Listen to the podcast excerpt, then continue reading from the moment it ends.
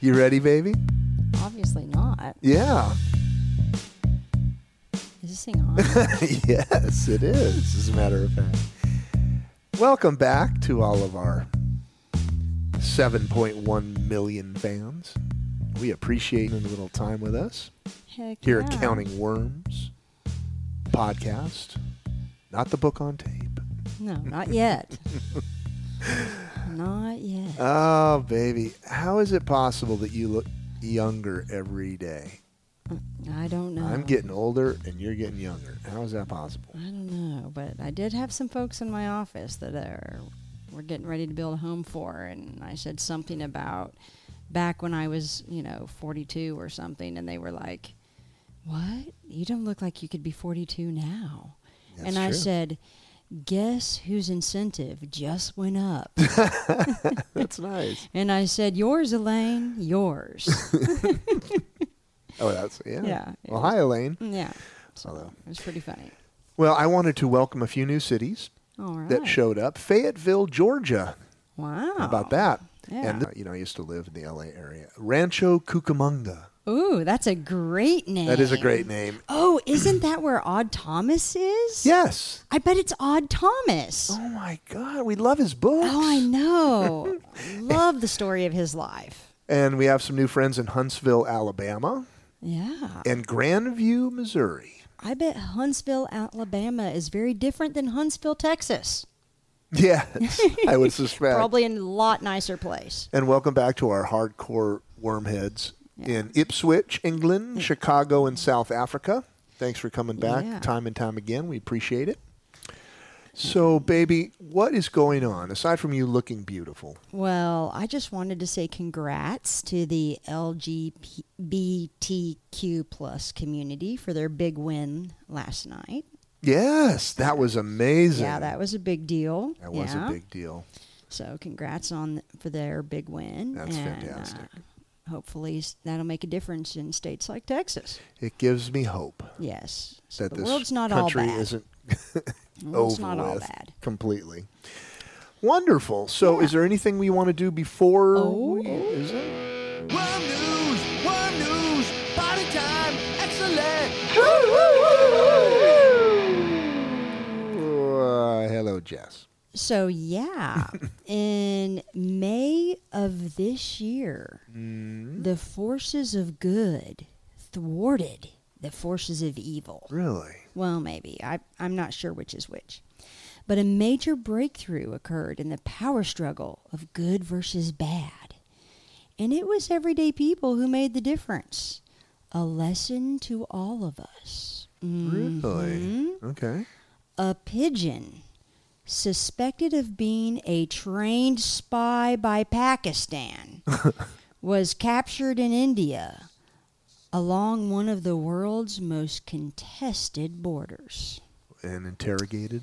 I assume? Villagers said the bird was carrying a coded message when they caught it in Manyari mm-hmm. along the border which separates Indian and Pakistani controlled parts of Kashmir. Oh, yeah, sure. That- Yes. You're pretty familiar with that. I- For those of you who don't so. know this, Sarah's a pretty big geography buff. Oh, And uh, so that def. that's an area you've done a lot of study oh on. yeah, most Okay. right. Yeah. Go ahead. So, Kathua Police's senior superintendent, Shailendra Mishra, Mm-hmm. said the villagers gave the pigeon to police after it flew into a woman's house from Pakistan, and the security team is currently trying to decipher the message. No word yet on if that woman is also a spy and had been awaiting that message. Hmm. He said, quote, a ring was seen attached to one of its legs with some numbers on it, and a probe is on. We can't say it was used for spying. Locals seeing a tag tied with its leg caught, it, caught the pigeon. Some called it a coded message. In Pakistan's Punjab, people tie numbered tags on pigeons to claim ownership. End quote. Hmm. Now I'm left wondering how does he know? Is he the spy? Was he expecting delivery of the pigeon? How does he know about Pakistan's Punjab? What's a Punjab? It's a location. Sounds like fun. Oh, okay. he sure is quick to try to dissuade our interest in the spy pigeon. Oh. And birds have reportedly been used for espionage in the disputed region before. Several examples were actually listed. If we have listeners in the region, I want you to remain diligent. Don't be like the U.S. We have pigeons everywhere, and we just pretend that they're flying rats here to poop on our cars. but you know better. Trust no one. Wow. Yeah. Really makes you think. Yeah. Yeah, this was an Indian senior superintendent talking like he knew what was going on in Punjab. Yeah, we should look into him. Mm-hmm. How would he know? I'm thinking about giving you a poon job. what? Don't give me that face. Jimmy, Cut that out. edit that one edit, out. edit that one out. All right. Well, All right. thank you for that, baby. That was fun. Yeah. And It's a good one, don't you think? Oh yeah. I mean, I'm I'm going to be worried this I mean, I'm going to be worried about the spy pigeon Yeah. and what the after effects will be. But thank God they caught it. Yeah. because otherwise it could have been just flying around wreaking havoc. Not a moment too soon. Spying on them. Yeah. Yeah, you don't trust them. No. well, mm. all right. All right, baby. Well, thank you very much for that. And It's a scary world. it is a very Pakistani spy pigeons. It could be anywhere. Yeah. I never trusted pigeons. Yeah. Clap your hands, everybody. And everybody just clap your hands. Next story. Nice. Yeah. Yeah. Thank you. Had to re-record that, and I didn't have any echo or anything, so it's a little dry. But uh, all right, so let me start out with my story. My story is going to kick some ass, and your story will be okay, probably, Eh, maybe. so-so. okay, so we're going to take you up to Canada for this one. Oh. You know, we did have a Canadian rapper on our last episode Right. who did the wing walking. But this one is a about a guy named Brett Ryan. You ever heard of him? No. Oh, nice kid. Uh, at the time of this story, he was 26 years old, living with his family in the town of Scarborough, which is a suburb of Toronto. In general, a good kid, polite, always smiling, does volunteer work with sick kids. Uh, he referees uh, little league games. Good looking guy, generous. Sounds delightful. Yeah. When he finished the uh, finished high school, he enrolled at the University of Toronto. And unfortunately, the experience proved a little bit too much for him, and he ended up dropping out. So he is dropping out of college, and his best friends are all building their careers in finance and health and education, mm-hmm. etc. And he's fumbling for a part-time job as a house painter, which mm-hmm. eventually turned into a full-time job. Oh, that's And- good. So he'd go from paint job to paint job in his beat up Dodge Dakota with nothing but a smile and a and a paintbrush. I mean, he was clothed, but I uh, was going to say. but behind the smiles, there was some problems brewing. Uh-oh. You see, Brett had champagne taste with a beer budget. We all know those folks. Right. And he didn't uh, let his lack of money slow him down. And so he liked name brand stuff and nice clothes, and he got a new truck, and he's got all this stuff. Hmm. And, you know, a lot of kids in the range do that. I know I do. did that myself back in the days. Don't do it anymore. But in the range, yeah. Uh, and so at the ripe old age of 26 years old, he has amassed $60,000 in credit card Oh. debt Ouch. and he was starting to feel rather desperate. His solution was not, thankfully, uh, typical of rangers. And what by rangers, I mean people in the range. uh, he decided to rob a bank Oh. Yeah. So he did his research. Smart kid. Did his research. He didn't just go in, watch a YouTube video, and go go and rob a bank. uh, he did some research. So he wraps his head in bandages and he puts his arm in a sling, and he drove the eight minutes to the local, I guess CIBC. That's a bank up there, uh, local branch. Canadian something. Canadian. In- Investment Bank Corporation. I don't know. Nice. Yeah. So he hands the teller a note saying that he had a gun under his sling and, you know, give me the money, blah, blah, blah. Now he only walked out with 1100 bucks. But the point in his mind at least was that he walked out Right. uh, and he was hooked. the adrenaline, everything else, easy money. And over the next eight months, he robbed another 12 nearby banks for a total of.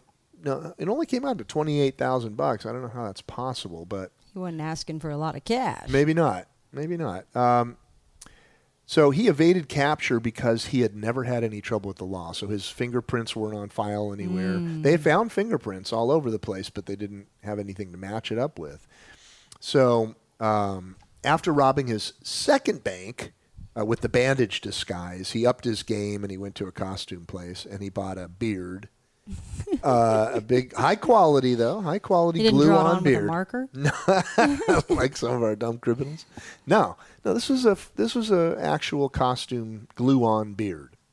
So he used that. He also got uh, he he wore a what they refer to as a Gilligan type hat. Can you think of what Gilligan's hat looks like? I cannot. Well, all right, but it is.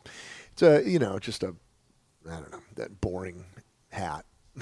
Watch Gilligan's Island, you'll see. And he put on some glasses and a plaid shirt and a dark jacket, and he eventually earned the nickname the Bearded Bandit. Oh. The Bearded Bandit sounds kind of good. Mm, like that name dragon. evolves over time, but right now it's the Bearded Bandit. All right. So police eventually spotted the robber's vehicle uh, on a bank's external camera, and they did their police stuff, their shoe leather, and they tracked the car to his home, and they surveilled him for a couple of weeks. And when he was about to hit bank number thirteen, he walks Lucky into the 13. bank. Lucky thirteen. He was, he must have suspected something because he walks into the bank and turns quickly turns around and walks out. Uh, but police were waiting for him anyway, and they nabbed him, and he pleaded guilty, and he spent seven months in jail uh, awaiting trial. Or he said, hey, "You got me." Um, at the trial, there uh, he had many uh, character wit- witnesses that came up to say what a great guy he was, and uh, talked about all his volunteering work and blah blah blah.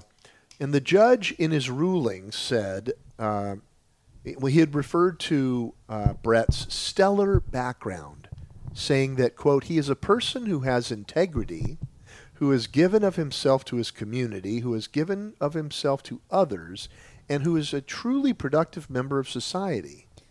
Now, that's, those are kind of glowing terms. I, I didn't pick up on all of that stuff, but I mean, he did the No, we volunteer didn't- stuff. You probably didn't sit through the whole trial. But the judge also concluded that right that these crimes were completely out of character for him, and they sentenced him to five years in prison. But he had a lot of time served already and uh, got out for good behavior, so he was out in about three years total. So once he got out of prison, he found that the world was a little bit harsher than he remembered it. Oh yeah. Um, Before he just was uneducated. Now he's a felon. Right. So his, massive debt is still intact. Oh. So now he's like, oh my god.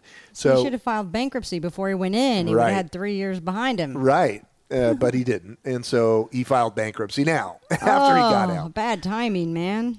And he was unable to hide this bank robbing business from prospective employers who, just by doing a small amount of research, could locate all kinds of information on the interwebs.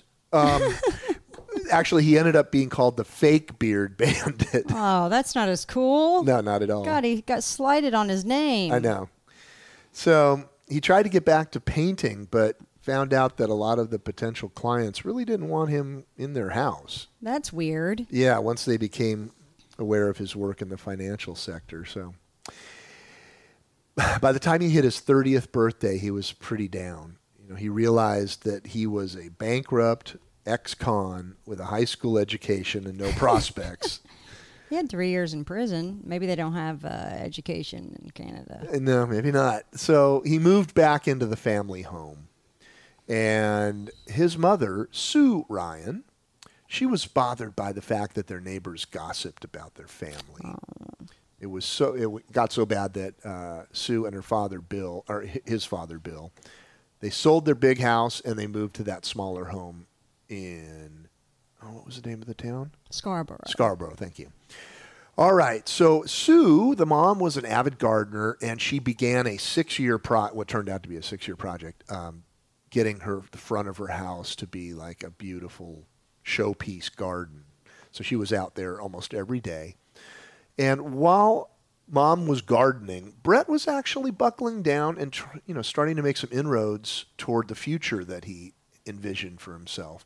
He worked retail jobs; they weren't high paying, but he worked them, and with some help from the folks, he re- re-enrolled in the University of Toronto uh, to pursue a degree in biophysics. Oh, Smart, now that's smart my kid. deal. There you go. Um, and he made an effort to be more open and honest and transparent with his parents. And he even had regular visits to a psychologist who said, hey, the first thing you got to do is start being honest with people, you know, because he was obviously not. Right. Uh, nobody, when he was robbing banks, nobody knew anything about this. Uh, and anyway, so in September of Well, it makes it harder to get away with it if you tell people. you know what? That's a good point. And he's smart it's that way. Uh, in September of 2011, a friend of his set him up with a blind date, uh, a gal named Kristen Baxter. And she was a very athletic, blonde lady. She was a physiotherapist. Hmm. So their first date was near her waterfront uh, waterfront condo, um, and she lived a very normal life. You know, the kind that Brett really dreamed of. She had a good job, nice home, cute fluffy dog that they walk around the harbor front. You know, and together they made a very striking couple. You know, he was a good-looking guy, she was a good-looking gal, and and you know, it looked like there was something there. In his uh, in his newfound spirit of honesty, he did tell her about his criminal past. Good for him. Yeah, it was good. And so, despite knowing about that, she fell in love with him. And uh, a year and a half later or so, he moved into her condo. The condo was small, but it had beautiful water views uh, and had a barbecue on the roof. He had they had indoor outdoor pool access. Uh, close to the airport, he could sit and watch planes land from the roof. I mean, it was definitely a move up for him. Yeah, yeah, he And- was living with his mom. Right, and then they traveled frequently to some tropical places, so they were things were going well. So after about a year of living with her, uh, his father died, and Brett took good care of his mom. He helped her with the stuff that that her husband used to do, or his father used to do, and he started performing odd jobs around the house for a little extra cash because he needed all the money he could, as he had recently proposed to her and uh, given her a diamond engagement ring. Oh, he's back on that deal. Once again, his finances are starting to unravel a bit, Oh, yeah, yeah. and his strict policy of um, complete and total honesty began faltering a bit. hmm In 2015, he dropped out of school again, but this time he didn't tell anybody. This is always a bad idea. And in the spring of 2016, after he graduated, Oh, no. and I'm using air quotes no. there, uh, he caught a lucky break and landed a job with a Toronto tech firm. Now he actually did land the job, and this was going to be this was going to be the turning point for him. You know, it's a it's no more low paying menial jobs. He was getting a real job, real income, and he celebrated this. He took his mom and uh, Kristen out and celebrated. But within days, um, his new employer caught wind of his fake beard bet business, Oh, no. and they promptly rescinded the offer of employment. Oh, no. Now, this, as you might imagine, was a major blow to his plans, Right. his his happy life that he was just about to embark on, and he really wasn't very comfortable uh, admitting defeat. So he decided to just let everybody go on believing that he had this new wonderful job. And for quite a while, apparently, he got up in the morning, showered, put on his work clothes, and headed off to work. What's his name? What's this guy's name? Brett Ryan. Oh, Brett. Brett, yeah. And so um, their schedule, their wedding was scheduled for uh, mid-September that same year. So this is this is the springtime, and the wedding was going to be at this beautiful rustic creekside venue, and the cost was going to be about a hundred bucks a person. So uh, this was going to be a, an expensive affair, and he had already had his bachelor weekend getaway all planned out, and the couple had plans to move out of their small apartment and get a house on their Oh, own. They'd even sought uh, the services of a realtor and had uh, gone out looking at houses. Okay? Nice. So his mom at this point was beaming with pride. Ugh. No longer were the neighbors gossiping about her kid. Oh, she couldn't help herself but to tell them about all of his successes. Uh, his college degree, his great Oh. job, his downtown condo, the upcoming wedding. I mean, things were going great for her kid now. However, in reality, his life was becoming one of my favorite words untenable. that is, Unt- you that. Uh, he was now a month away from his wedding date. Oh my God. And for the past year or so, he'd been lying up a storm. and finally, he took the advice of his psychologist and he, he got honest with his mother. He told his mom what was going on. I guess he was probably hoping that by opening up to her that she was Bailing going out. to have some sympathy, maybe you know a short-term loan or something. But instead, she gave him an ultimatum. He needed to tell Kristen everything or she would do it herself. Hmm. So she was really pushing the honesty thing. And she would not give him any more money until he fessed up to Kristen. Oh dear. So for Brett telling that telling the truth to Kristen was like the last possible thing that he wanted to do. It was the This- worst possible Telling solution. the truth to mom was a big step. That was as far. Yeah. I mean, Yeah. that was that was and it. it turned what a yeah, what a what bummer. a what a bummer. Yeah, But that didn't work out the way he planned. no, it did not. He, this truth telling needed to stop. That's true. So, oh, so here he is. So he, he, she, he knows that if he told Kristen, she'd probably leave him, uh, and he'd have to go back to living in the small bungalow with his mom and his brothers who lived there too, without a job, without any money, a failure just like before. And he was so close to achieving his dreams. Uh, he was not going to let anybody even screw if they that were up. all make believe. Right. He wasn't going to let anybody get in the way of that. Not even No, mom. Not even his mother. Right. So he decided right then and there the only solution was to kill her, Right. kill his mom. Yeah. You're not I going to talk. what else could he do? Well, he had to shut her up. Yeah.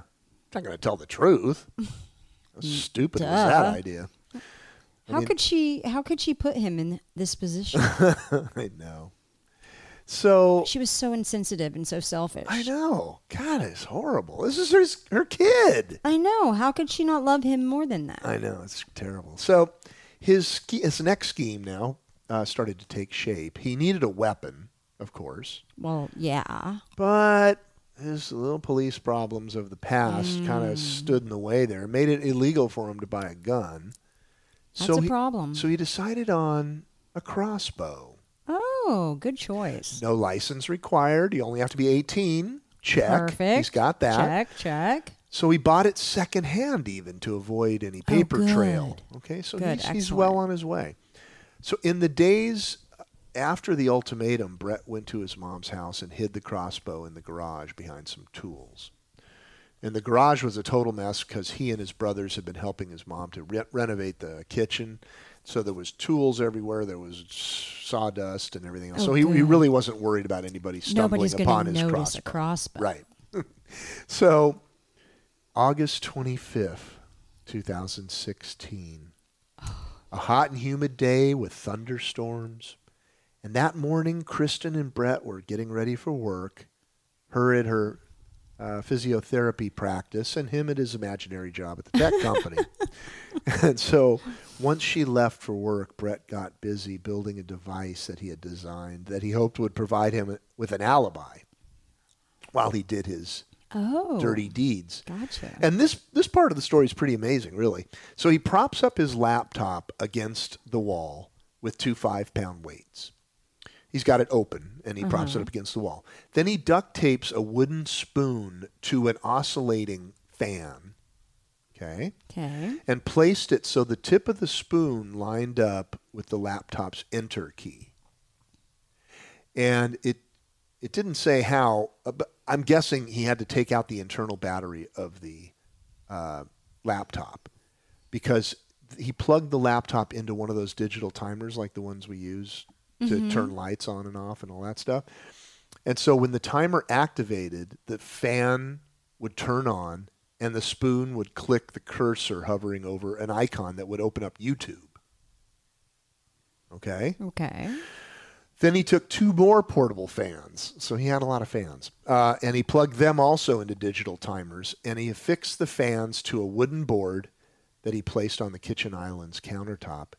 And then he took a phone and a tablet and screwed them, secured them to another board facing the fans. it's very elaborate. And he, ta- he taped little styluses, little pointers, uh, to the two fans. And these timers on the two fans were set to go off at staggered times during the day. And uh, both the phone and the tablet had pre typed messages to somebody ready to go. And so when one of the timers went off and the fan oscillated, boom, it hit send. And then an hour later, the other fan would turn on and the tablet would hit a, hit a different message going to somewhere else. So right now, no matter how this day of his played out, he'd be able to say that he stayed at home all day and he was watching YouTube videos and sending emails. Ah. And his phone's there and everything's there. So he put on two pairs of jeans, one in case things got messy and he could take it off and still have a nice pair of jeans on.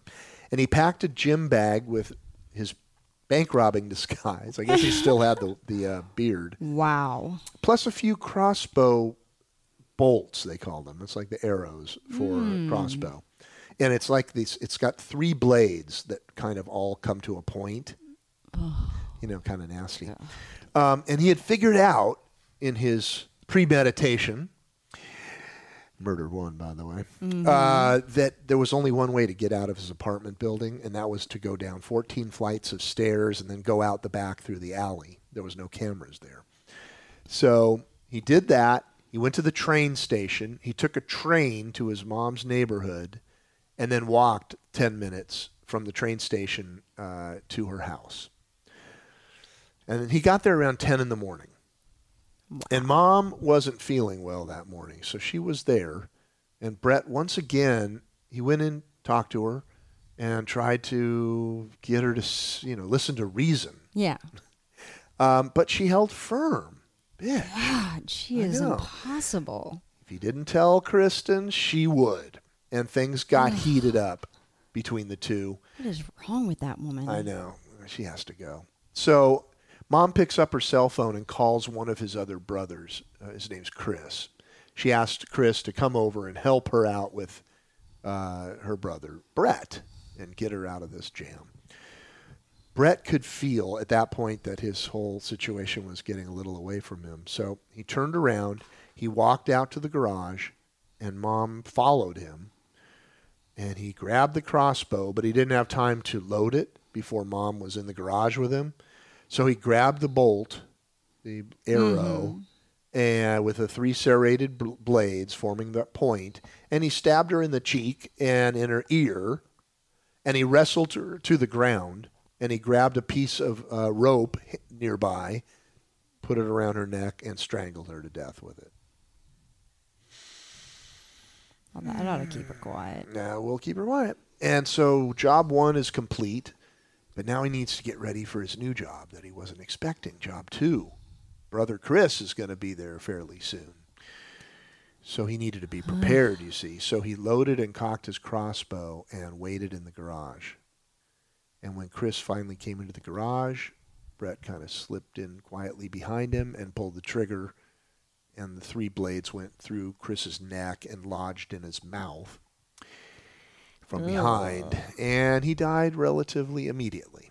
Well, So so he grabs his brother's body, drags it outside to where his mother's body is, puts Chris on top of mom, and then pulls a tarp over them. And now it was time to pull off his bloody jeans and put his beard back on and get the hell out of there. But before he could do that, his younger brother AJ came home. And Brett exited the garage and met AJ on the walkway to the back door. And Brett knew at this point he was well past the point of no return.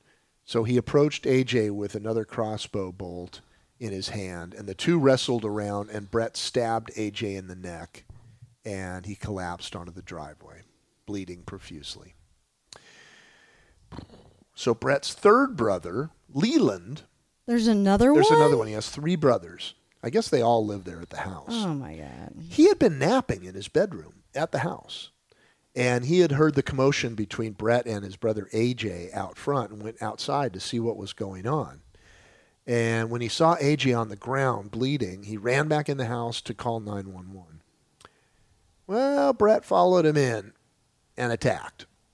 And they struggled. I mean, from the evidence later on, the, the police realized they struggled throughout the house. There was furniture knocked over. There was blood on the walls and the ceilings and the floors throughout so, all the bedrooms, uh, the living room. I mean, everywhere.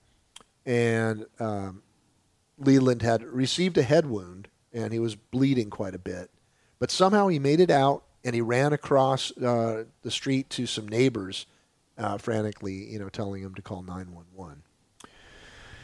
And so Brett, I think, resigned himself to the fact that he really screwed up, and this was a this was a Yeah. done deal. So he grabs a bottle of water out of the fridge, sits down on the front stoop, and waits for police. Hmm. Yeah. So he was charged and convicted w- with one count of first degree murder for Chris because he was waiting in the garage Right. two counts of second degree murder because he said that he had had a change of heart and he really wasn't going to kill and he wasn't going to kill his mom, but he ended up doing it. Yeah, I know it's a little bit weak. And AJ, uh, who just showed up unexpectedly, he hadn't planned that out. Did Yeah. he li- Did the last brother live? Nope. Uh, Now the, the the one who went across the street for Right. help did. Yes, he Oh, did. okay. So he killed his mom, his brother Chris, his brother AJ, and then his brother Leland survived. So he was the only one of the family that is still alive. Uh, he so he got he got three concurrent life sentences. Why concurrent? Who knows? And ten years for the attempted murder. So you know Canada gets a little, handles things a little bit differently. So he's going to be eligible for parole in 2041. He will be Oh, 60 God. years old. 60 years old. Now that is old. so he really Yeah, won't. He'll be too old to do just about anything, right, baby? Yeah. I mean, decrepit. I think is the word you're searching for. Not exactly. No. And so that's the story of Brett Ryan, Wow. who now has a new moniker, the Crossbow Killer. so he's known as the Bearded Bandit, the Fake Beard Bandit, and the Crossbow Killer. And just an overall asshole. Asshole, yeah, that would work too. So that is that. Yeah. Clap your hands, everybody. And everybody just clap your hands. Next story. Nice. Thank you. Yeah, baby. So tell me what's your your so-so story. Hey, I'm a little nervous about this. You one. are? Don't give me too hard a time. Okay. Go for it, baby. All right. I feel confident for you. In June of 2005, Right? Star high school athlete Taylor Gaes is not feeling so well. Okay. At 15 years old, he is the starting first baseman on his varsity baseball team and their number two pitcher. Hmm. This kid is healthy, happy, and talented. In fact, colleges are already looking to recruit him at 15 years old. That's pretty impressive. Yes. But after a trip to his family's ranch in rural Cherokee Park, northwest of Fort Collins in Colorado, he started feeling ill and quickly developed a severe case of what appeared to be the flu. Okay. Nobody was very concerned, though. He was six foot four inches tall and 210 pounds. Taylor was as healthy as a horse until he wasn't. A healthy horse. Yeah. Right. Taylor's fever got worse. His chills were crazy bad. He was so weak it seemed unnatural, and nobody really knew what to think. Of course, the doctor said for him to rest and get plenty of fluid, but his abdominal pain and muscle cramps were off the charts, at least according to Taylor. Then, just four days into his illness, things seemed to take a horrible and dramatic turn. Oh, jeez. He was crashing. He seemed to be going into shock. So his parents called 911, and on the way to the hospital, I'm saddened. One day after his 16th birthday, Taylor died en route. Wow. So, what kills an extremely healthy young person in only four days in the United States of America? Any guesses? Ebola. No. It's not Ebola? No, not Ebola. Measles. Um, no. Okay. I'll give you a few extra hints. Taylor did not have all the telltale signs, like swollen lymph nodes. Oh. But to be truthful, even if he had swollen lymph nodes, it's doubtful anyone would have tested him for this difficult to diagnose disease. It's rare. A zebra among horses. Mm-hmm. And although all of you have heard of it, you're much more familiar with one of the other expressions of this disease. And you are all very comfortable believing that it no longer exists. And so are doctors. But it does exist, and Americans die every year of this disease, as do many people throughout the world, even though it's extremely easy to cure, but only if caught early enough. I know it. Autopsy revealed that Taylor died of the plague. Oh, I was going to say rabies. Nope, Wow, the plague. the plague. The black plague? Why does it have to be black? we'll get into that. oh, okay. And it only took four days to kill him. Jeez. It was just the less common form of septicemic plague, not the bubonic plague that you're more familiar with. But both are, fo- are a form of the same little bug, a bacteria called Yersinia pestis. And both, as well as the third kind, are still very much alive and well today. Hmm. So, what determines the kind of plague you get if all are caused by the same bacteria? Generally speaking, it's the route of transmission or the way it was spread to you, but not always. Taylor was an outlier in that regard. Part of the reason his case went undiagnosed, at least we hope that's why he went undiagnosed. The first type, the most common and everyone's favorite, the most famous and infamous, the bubonic plague. Yeah, that's my favorite Yeah. plague. Uh, of course. a flea bites you and transfers the bacteria to you. Fucking fleas. Incubation is one to seven days, and then you develop fever and chills, vomiting, nausea, and then the symptom it is named for buboes. These are lumps that can grow the size of an apple at your armpits and growing. So, what exactly are these lumps? Well, I love the face you're making. I'm It's thinking about the lumps in my groin. Yes. well, those lumps are lymph nodes that have swollen to that excessive size due to the hordes of ac- bacteria inside of them. Oh, nasty. Pretty nasty, yeah.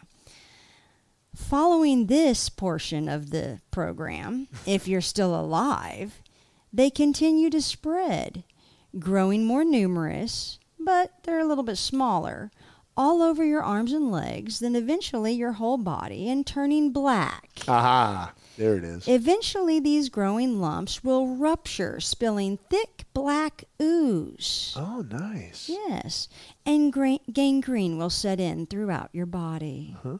Yeah. Modern day survival is 30 to 60% when left untreated. And believe it or not, it is the least fatal, yet somehow the most scary form of plague, which is kind of ironic. Yeah. Septicemic plague, what our friend Taylor had, is an overload of Yersinia pestis bacterium in your bloodstream. Mm-hmm. It can be from a bite or from an opening in the skin that bacteria get into, or most commonly from the body becoming overwhelmed by one of the other two forms of plague and the bacteria getting into the bloodstream that way. Of course, we have Taylor symptoms fever, chills, muscle cramps, vomiting, abdominal pain, and shock. But to this, had he lived long enough, you can add blackening of the fingers, toes, and nose, as well as bleeding from the mouth, nose, and anus.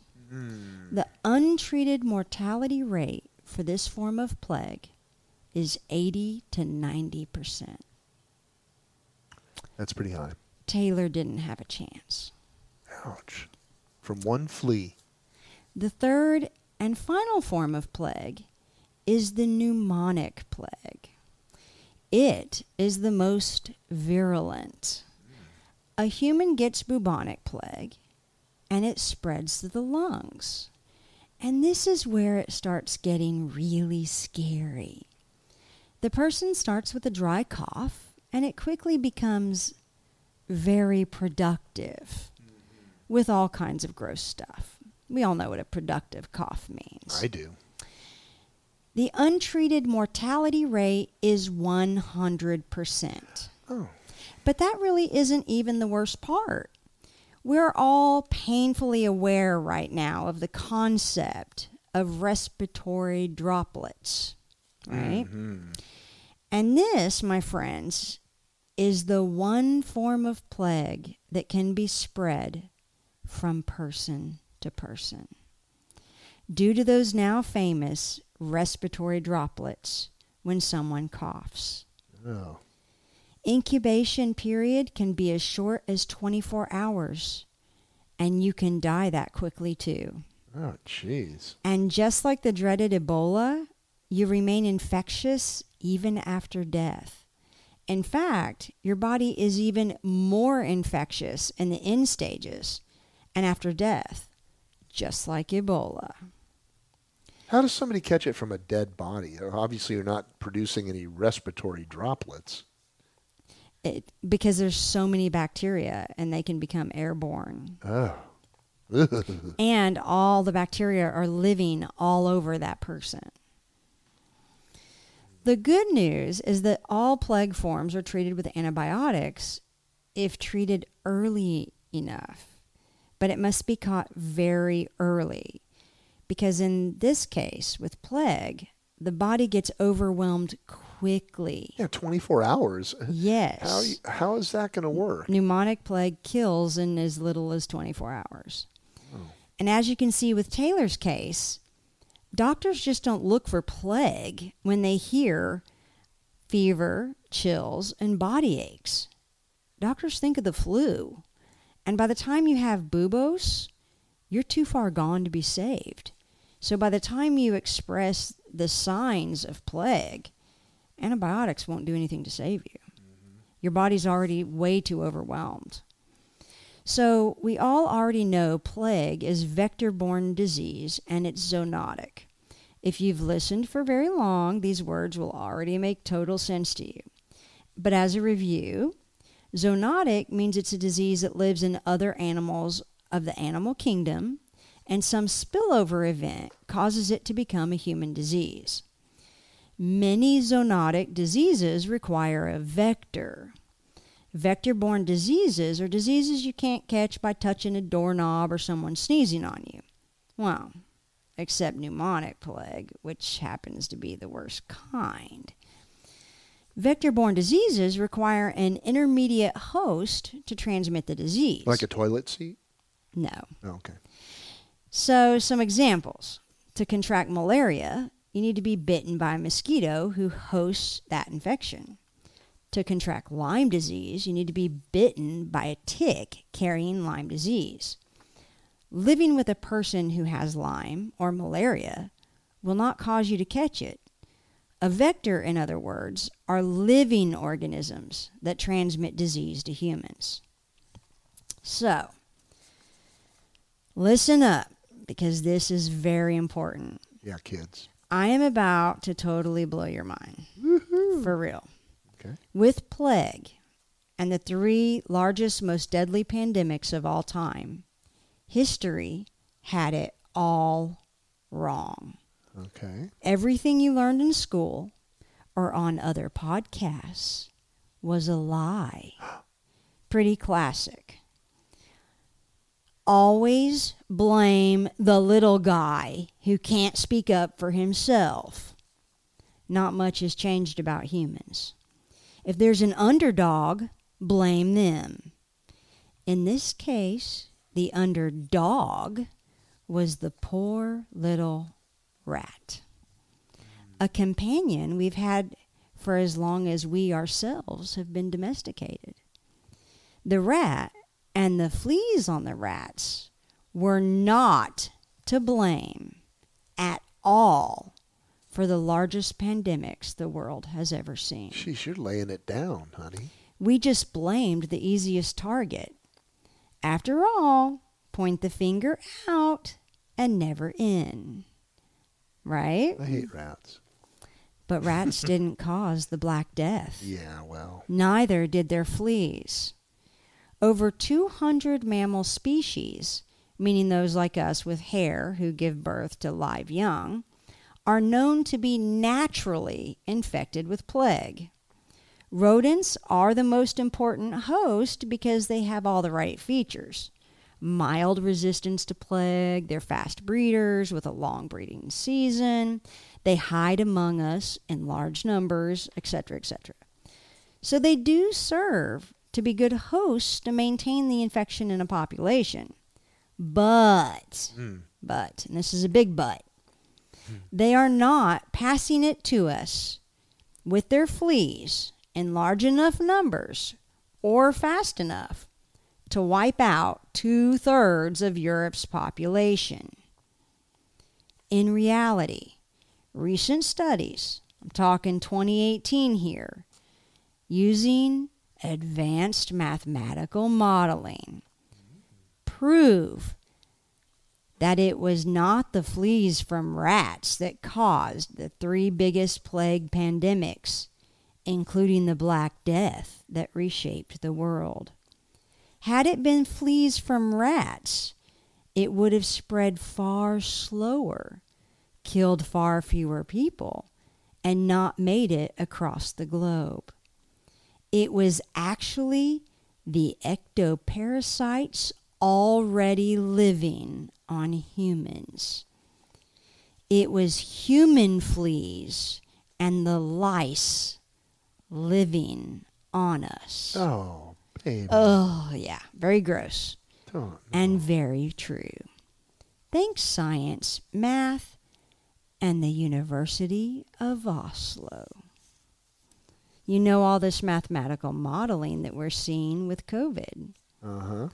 Same concept. You are keeping it real, baby. This is this is 2018. This is this is all new science. We have now we have now exonerated the rat and the rat's fleas. They are not to blame for the Black Death. So let's use the best known pandemic of all time as our example. The Black Death, or as it was known at the time, the Great Mortality. Wow. A third of China had been wiped out completely before anyone else in the world knew something was even wrong. 7,000 people a day died in Cairo. 75% of the city of Florence died within a year and were stacked in mass graves. It only took three years, from 1347 to 1350, to reshape the entire world. Up to 200 million people died, primarily in Asia and Europe. 60% of Europe's population and 30% of the entire world's population.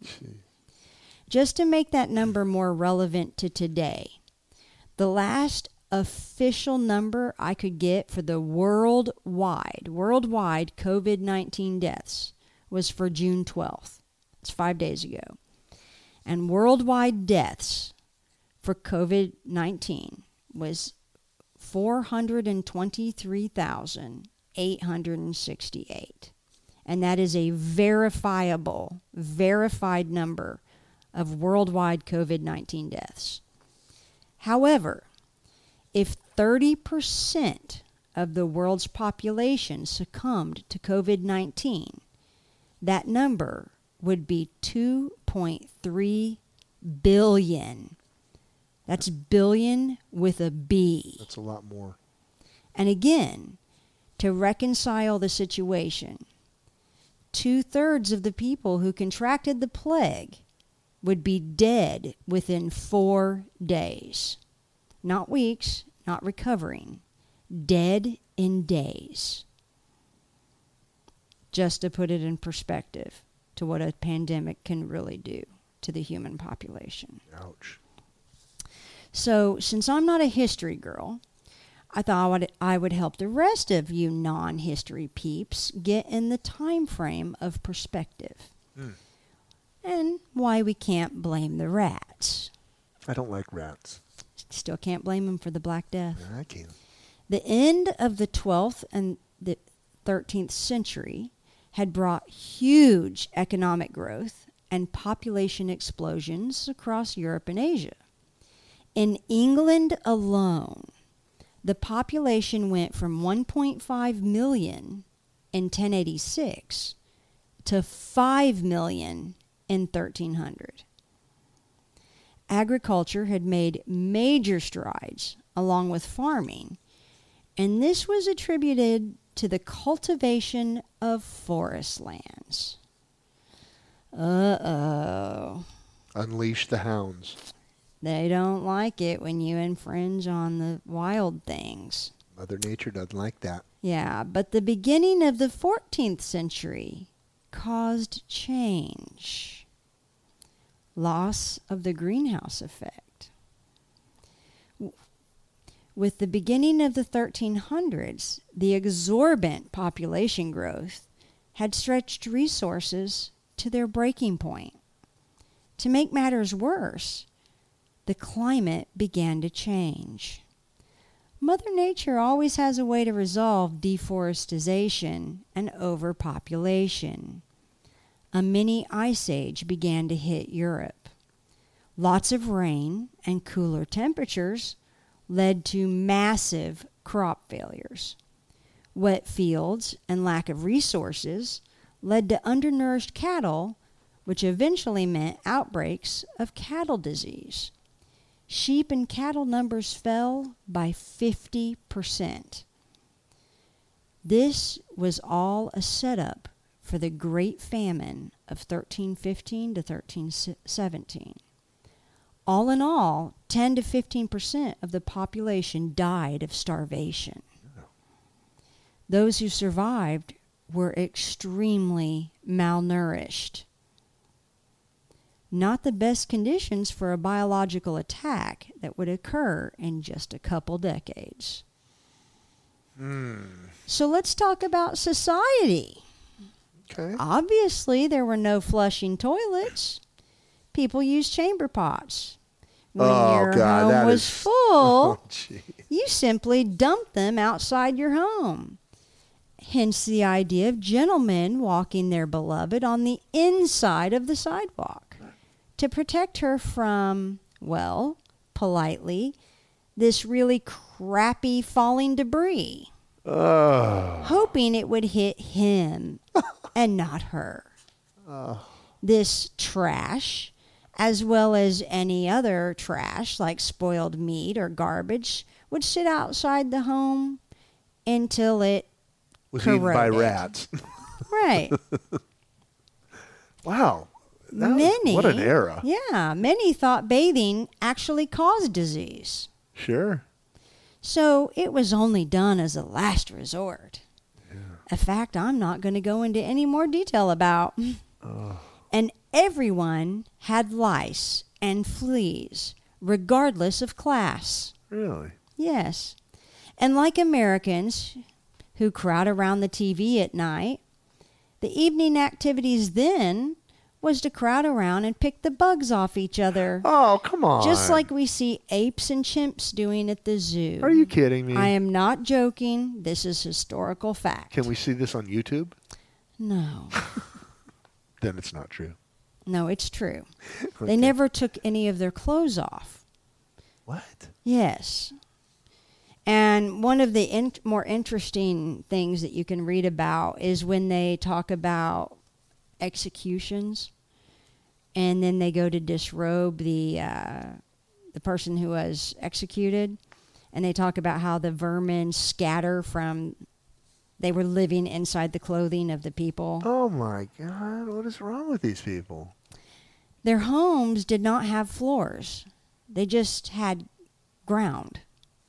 So the floors of dirt were covered by layers and layers of plants and herbs crushed down to help keep the home warm. And they were never removed or cleaned.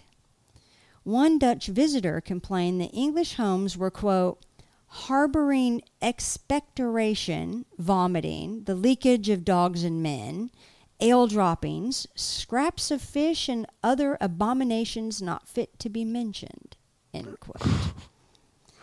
and given they did not have beds, all but the wealthiest of wealthy slept on the floor. This is where they put their faces each night as well. Oh, So it's not something you really want to think about. I don't. The bottom layers had God knows what, and the critters who must have lived there to dine on those droppings were probably not meeting health code requirements of today. Oh, But it gets better. oh, come on, baby. The River Thames had Butcher's Bridge and was full of rotting meat. Few places on earth smelled worse than the Thames. The normal practice then was for butchers to gather up any rotted or fetid meat, any leftovers not used, and drag it all to the bridge and dump it into the river. It would take until the 19th century to get the stench out of the river. For those of you not good with math, that's 500 years, guys. 500 years. The bridges were all covered with entrails, blood, and parts of animals that fell from the butcher's cart as they dumped the debris into the river. Oh, humanity. Finally, the doctors were really quite dangerous. Their medicines were based mostly on superstition and religion. Remember, the Black Death is what brought us the word quarantine, not based at all on science. So, their cures were at best worthless, but usually dangerous. For example, if you could help being epileptic during the Middle Ages, I would definitely advise against it. Cures range from distilled human skull, excrement of mouse, warm gladiator blood to drink, of course, and boy's urine. Mm-hmm. To drink I as could well. not find any reference of the age of the boy who was peeing on you, but I'm sure he had to be young. Sure. Of course, when given the treatment of human skull or mouse poop, it was a miracle how within minutes the fit would stop. As did the heart. Well, as did any seizure if just given a few minutes, Oh. Oh, I see. right? Yeah. I see. This is the world that Yersinia pestis unleashed upon. So it's not hard to see how it nearly, nearly destroyed us, really. Plague was old and it was smart. So, however, the Black Death brought historic change to the world that we may not have others, ever seen otherwise. For instance, English in England. Before the Black Death, the upper class in all the cities in England spoke French. The clergy all spoke Latin, and it was only the poor and rural areas that ever spoke English.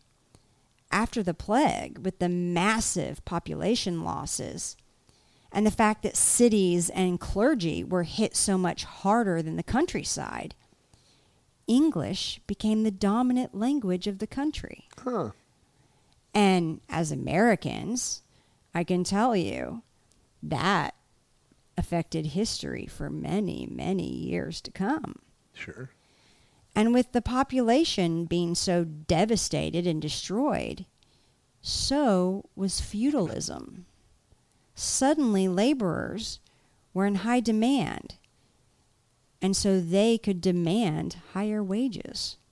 Gone were the days of whip and lord ruling over the land.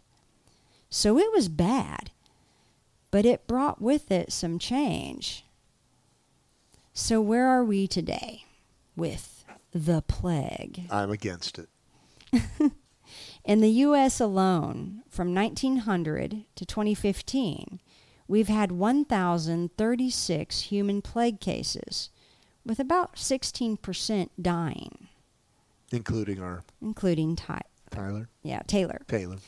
Worldwide, from 2010 to 2015, that's only five years, there were 3,248 human plague cases with 548 deaths.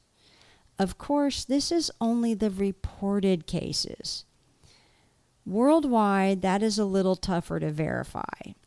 It's likely there are a lot more that we just don't know about. And yes, we still have outbreaks. Technically, we do have a vaccine for plague, but it's kind of interesting. As the CDC puts it, the effectiveness has never been measured precisely. The CDC also says it should, yes, should, reduce the incidence and severity of disease resulting from the bite of an infected flea. However, they specify that protection against pneumonic plague is not known, and in any case, patients exposed to the plague should be given a round of antibiotics regardless of vaccination history. The vaccine is a primary injection followed by several booster shots. Reading between the lines, it is quite clear the CDC is not impressed. Currently, antibiotics still work. Currently. Here's to praying this is one bacteria that doesn't become resistant. Because if it does, it could wipe out humanity. We'll, be, we'll be begging for COVID 19. Right. Finally, just FYI, the Black Death did have the greatest lives lost of any pandemic in the history of the world. However, it was the second plague outbreak. The first was the plague of Justinian in 541 AD. It killed up to 50 million people, which at that time was half the entire world's population. Mm-hmm. 800 years later was the Black Death. Then, as if to just add insult to injury, London never caught a break.